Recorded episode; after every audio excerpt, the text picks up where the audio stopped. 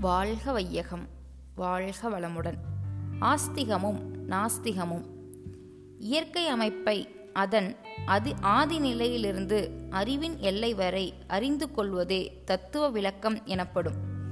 தத்துவ விளக்கம் பெற்றவன் இயற்கையே எல்லாமாகவும் தானுமாகவும் இருக்கும் உண்மையை உணர்ந்து கொள்கிறான். அவன் வேறு இயற்கை வேறு என்றில்லாத பேதமற்ற நிலையை உணர்ந்து கொண்டால் அவனுக்கு அப்பாலும் அவனுக்கு அந்நியமாகவும் ஏதுமில்லை என்று தெளிவடைகிறான். இந்த தெளிவே நாஸ்திகம் எனப்படும். இந்த நிலையை ஆறறிவு பெற்ற மனித இனத்தில் வயது வந்தோர் எல்லோரும் அறிந்தால் அல்லது மனித இன வாழ்வில் அமைதியும் இன்பமும் நிலைப்பதற்கில்லை.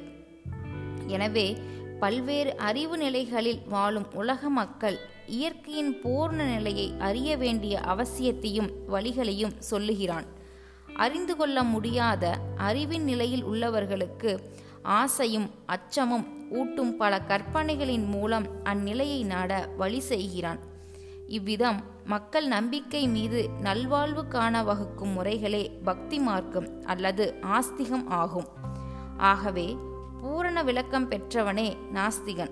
அவன் பரப்புவதே ஆஸ்திகமாகும். நாஸ்திகம் என்பது உண்மையை உணர்ந்த நிலை.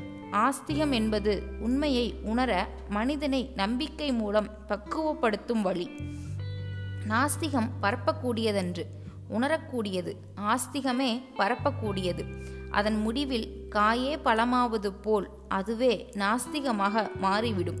அறிவின் மயக்கத்தாலும் வயிற்று பிழைப்புக்காகவும் பேசப்படும் ஆஸ்திகமும் நாஸ்திகமும் பயனற்றவை.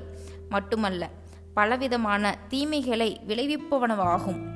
அருள் தந்தை வேதாத்ரி மகரிஷி.